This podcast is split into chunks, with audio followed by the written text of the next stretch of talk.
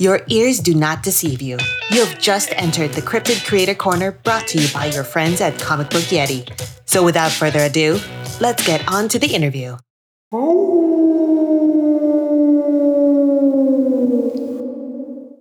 What the hell was that? Wait, where's the intro music coming from? Wanted to increase production value? Why now?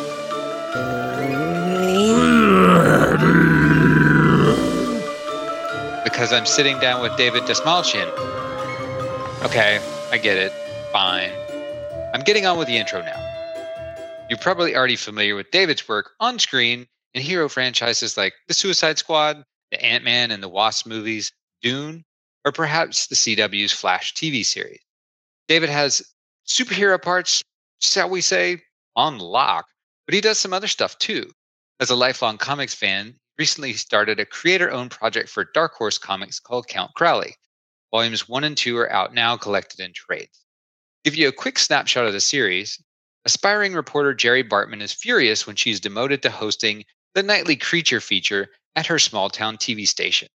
But she quickly learns there's more to horror hosting than just introducing bad B movies.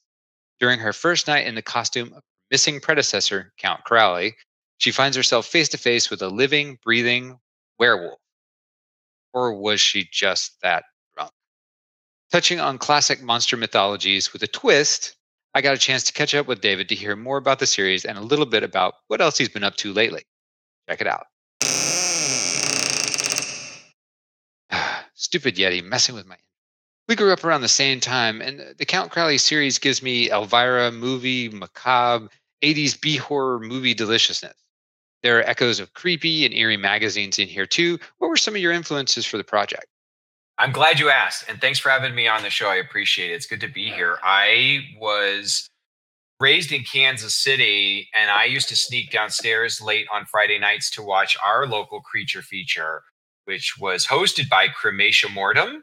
Okay. Uh, she was my first crush next to Tigra of the West Coast Avengers fame. And uh, she was the person who kind of ferried me across the river Styx into the world of all of my deep loves for Universal, Hammer, um, RKO, William Castle, monster movies. Um, when I was a little bit older, I fell in love with the power of comic books and comic book storytelling. And um, I began to find old issues of magazines like Creepy and Classic Horror and Famous Monsters magazine and Scream magazine and House of Mystery, you name it. And um, and so all those things had a big impact on me. They just entertained me. I always found it really fascinating. And uh, and I love monsters. I love makeup effects. I love the artistry of creating worlds. I love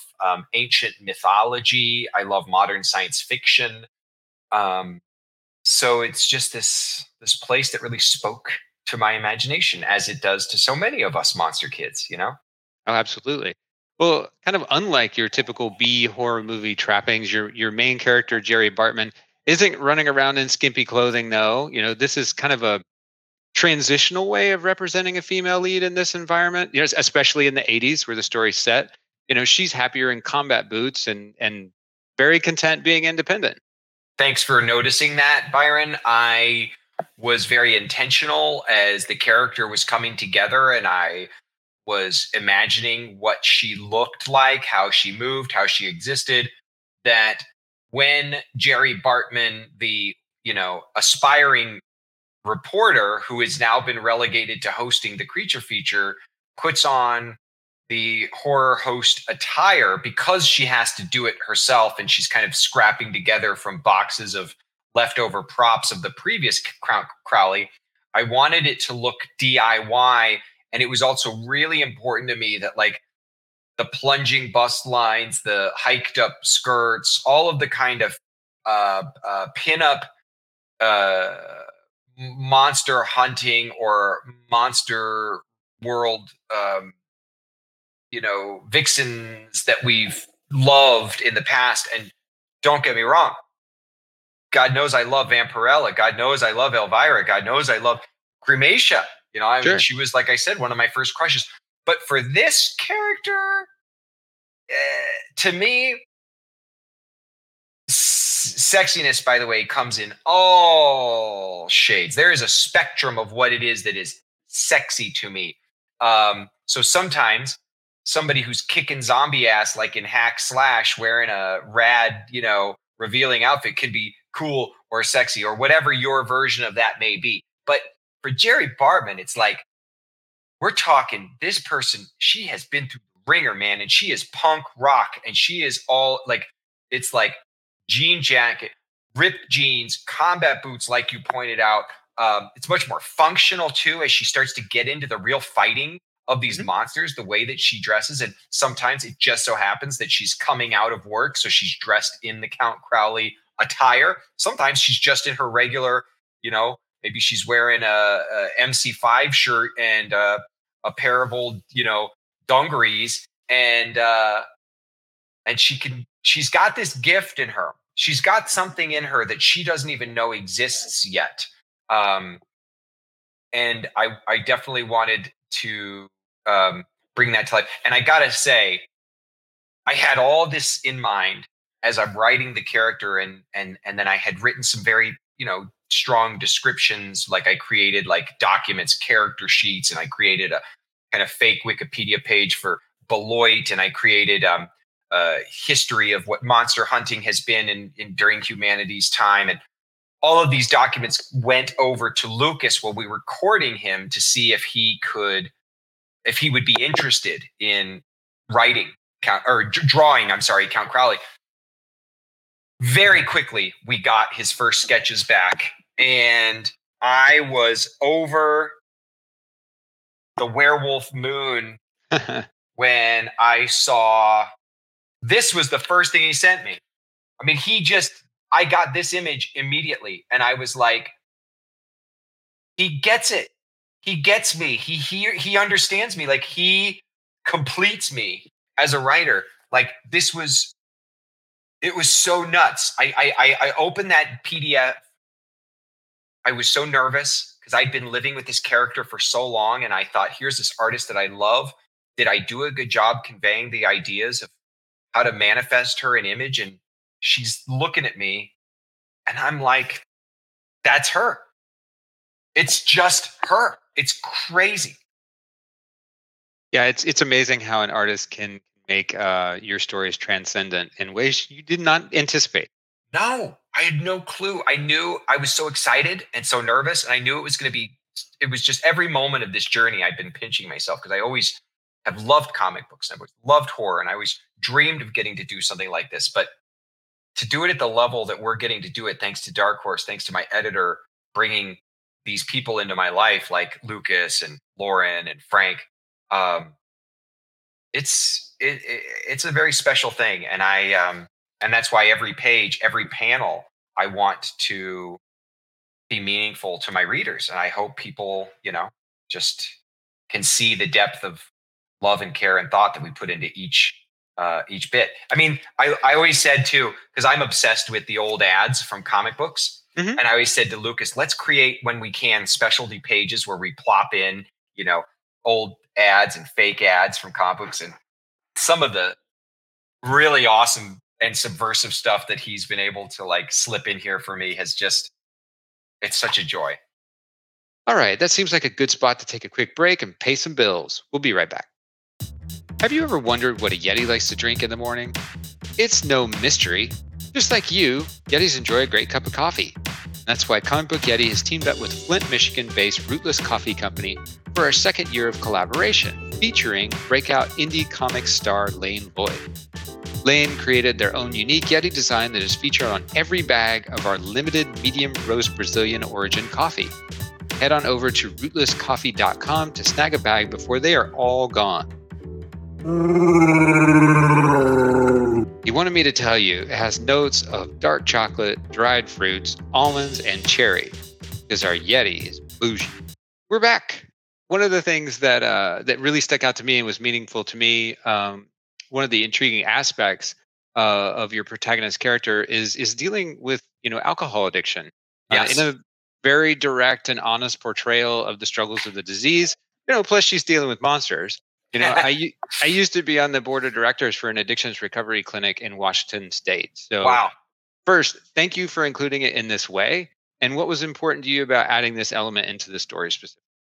You know, Byron, I, as as you know, grew up in Kansas City, just obsessed with horror and comic books, and I had this idea pretty early on that how cool would it be to maybe make a movie or a TV show or a comic book series or write books about this guy who is kind of a down on his luck loser who ends up, you know, hosting the creature feature and it turns out that monsters are real, that everything we've been told about them is a lie, and that he has to go to battle.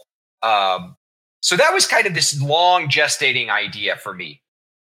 Now, going into my um, going into my uh, adulthood and the struggle that I've had with addiction, mental illness, this story started to take on new meaning to me.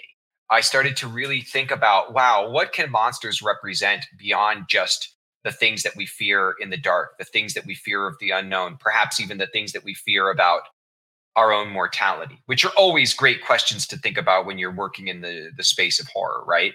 Yeah. But what about the things that have to do with mental illness? Um, what about the things that, that that that represent intense depression, anxiety? What about addiction and how that is manifest in monsters or the monstrous? What about hatred, racism? Um, what about uh, uh, uh, you know sexism? What about uh, uh, toxic behavior, uh, abuse of power? How is that represented in the monster? So all of a sudden, all these amazing metaphors were coming to life, and I was like, wow, I could take classic monsters as we think they look, see, move. Obviously, try and put a fresh take on them with the right artist partner, but like. I really want werewolves and vampires and zombies and witches and ghosts and um, gorgons and and all these other characters in my in my stories but I want them I want there to be more to it than that. And and and so then the last kind of key to it was a number of women that I was talking to in the time I was really starting to get serious about writing the series who were telling me these stories about things that had happened to them in like the workplace or at school or eh, eh, eh, you know it, it, mostly it was like at work or or in, in when they were in school where like something really terrible had happened to them and kind of nobody believed them or they were just kind of like uh, you know ushered along through a system. And i thought jerry is not jerry gerald. It's going to be jerry with an i and she is going to be my hero and then everything clicks because i could take all of my thoughts and feelings about the journey of recovery and addiction and all the thoughts and feelings i have about you know working to gain uh, serenity through mental health work um, into this woman who also, as you read the comic, you'll discover is a victim of a really terrible uh, assault.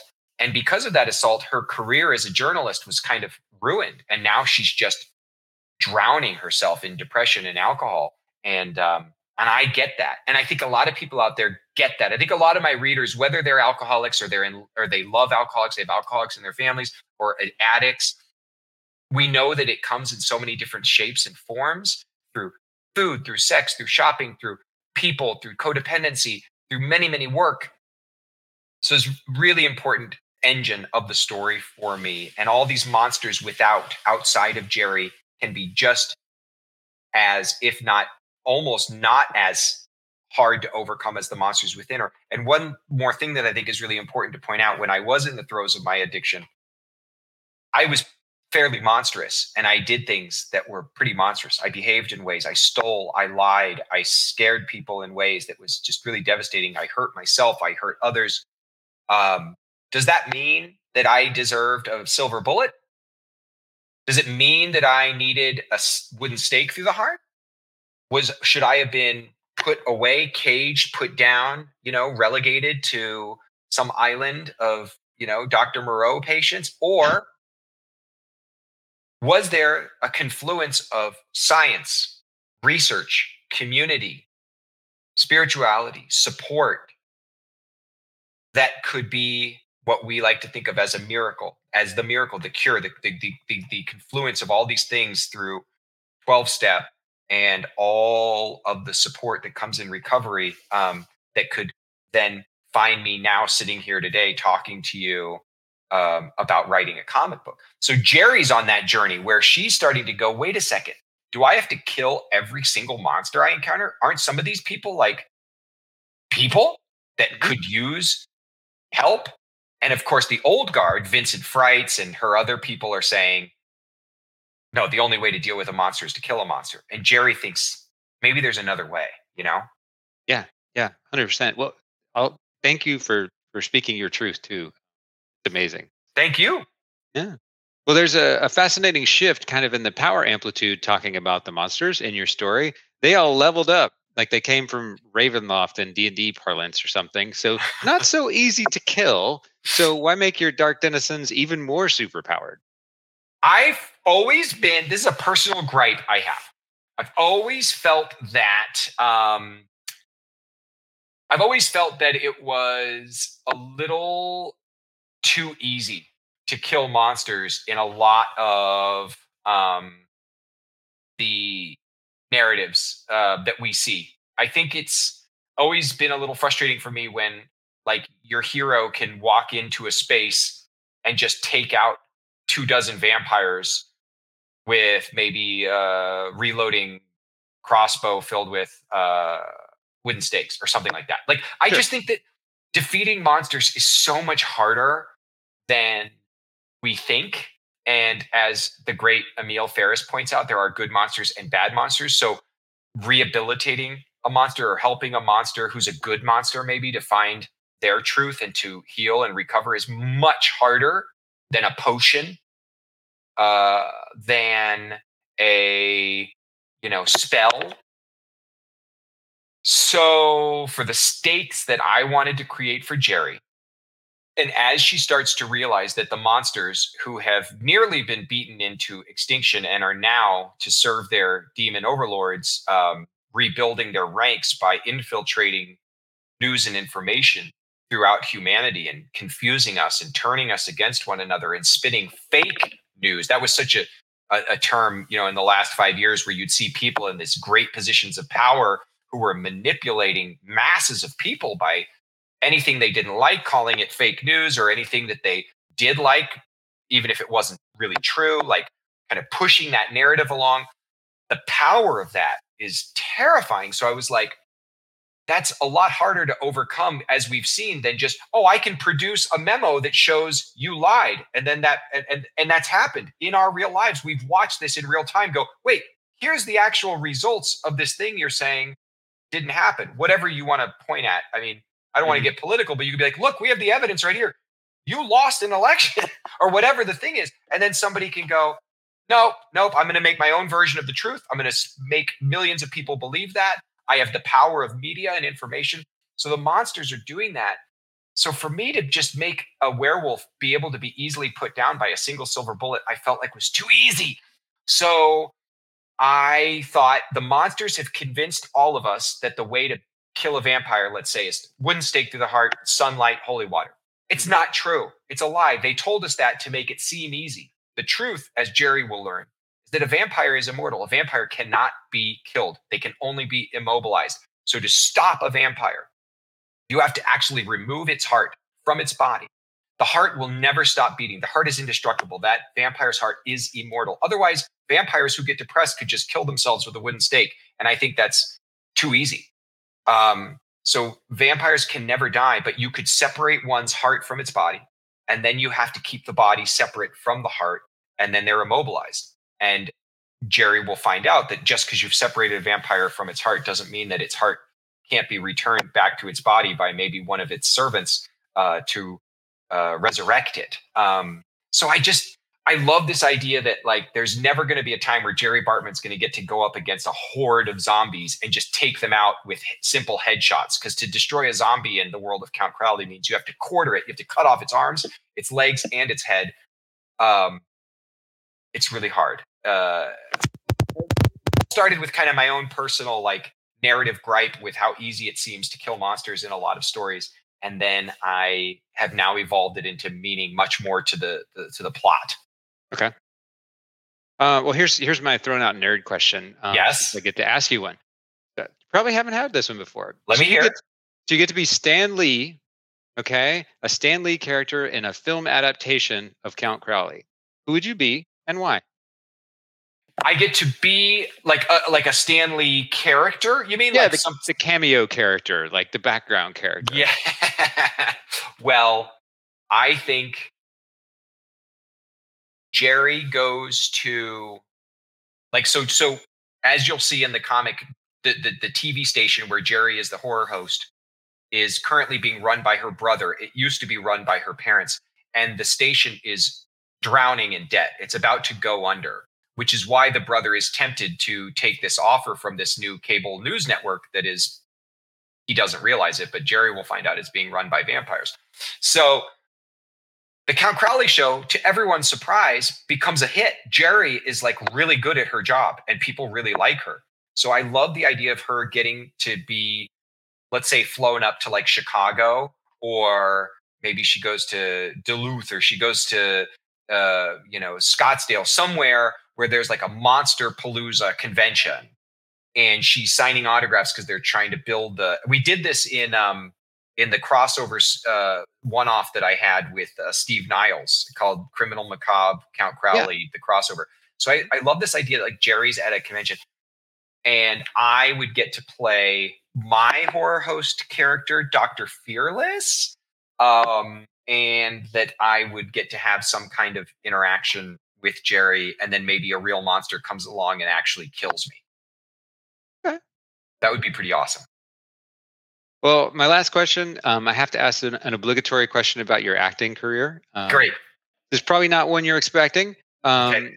You're in Christopher Nolan's biographical film about Robert J. Oppenheimer, which is yes. coming out this summer.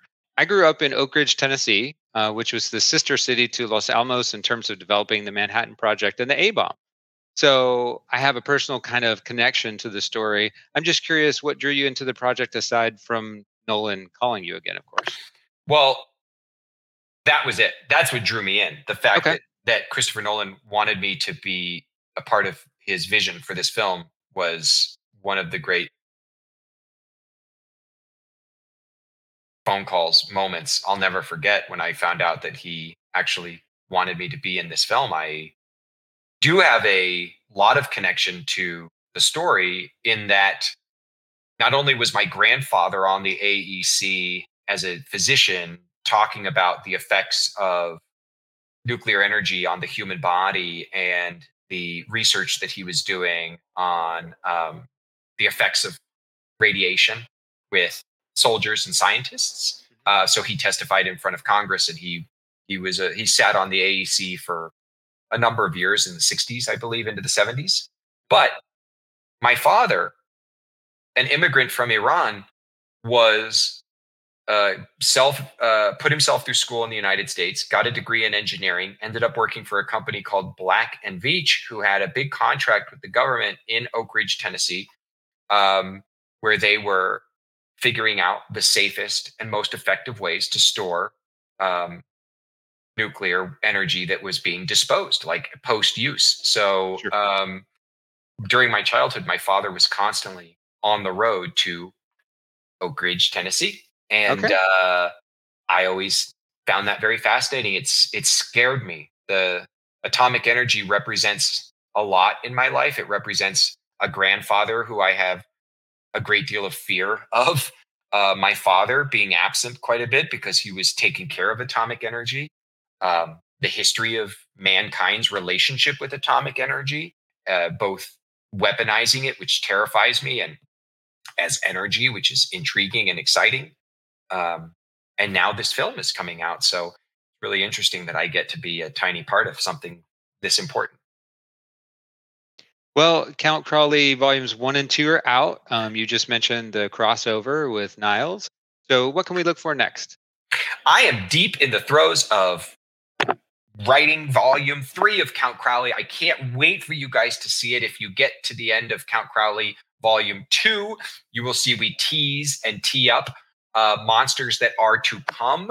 Um, going uh, into this new volume, the stakes just get higher and higher. Jerry, um, her battle with uh, addiction is just beginning, and she learns that it's much harder than she thought it was going to be. And the monsters who exist and what they are and what they represent and what they can do continue to um, shift her perspective on what she thinks is uh, good and what she thinks is bad. And um, you're in for quite a ride. I am having the time of my life creating this. I've also written a horror film called Hide Your Eyes, which I will be starring in, being directed by my amazing creative partner, Erica Scoggins. And um, we're going to be hopefully filming that very soon. Um, and Erica is actually a native of Tennessee. Oh, she oh, nice. is from Chattanooga. Oh, yes, that's East Tennessee. Yeah, yeah, I love that place. Uh, so very excited to be making a film with her. I think she's the next one of the next great voices in genre storytelling. I am super looking forward to volume two and checking out the movie. Thanks, man. It's yeah. great talking to you. Yeah, absolutely. David, thanks so much for carving out a little time to chat comics with me today. I really appreciate it. Thanks, man. Have a wonderful day. All right, you too. Take care. Bye bye. If you enjoyed today's interview, it would mean a lot to us if you take just a moment to rate, review, and or subscribe to notifications for the Cryptid Creator Corner.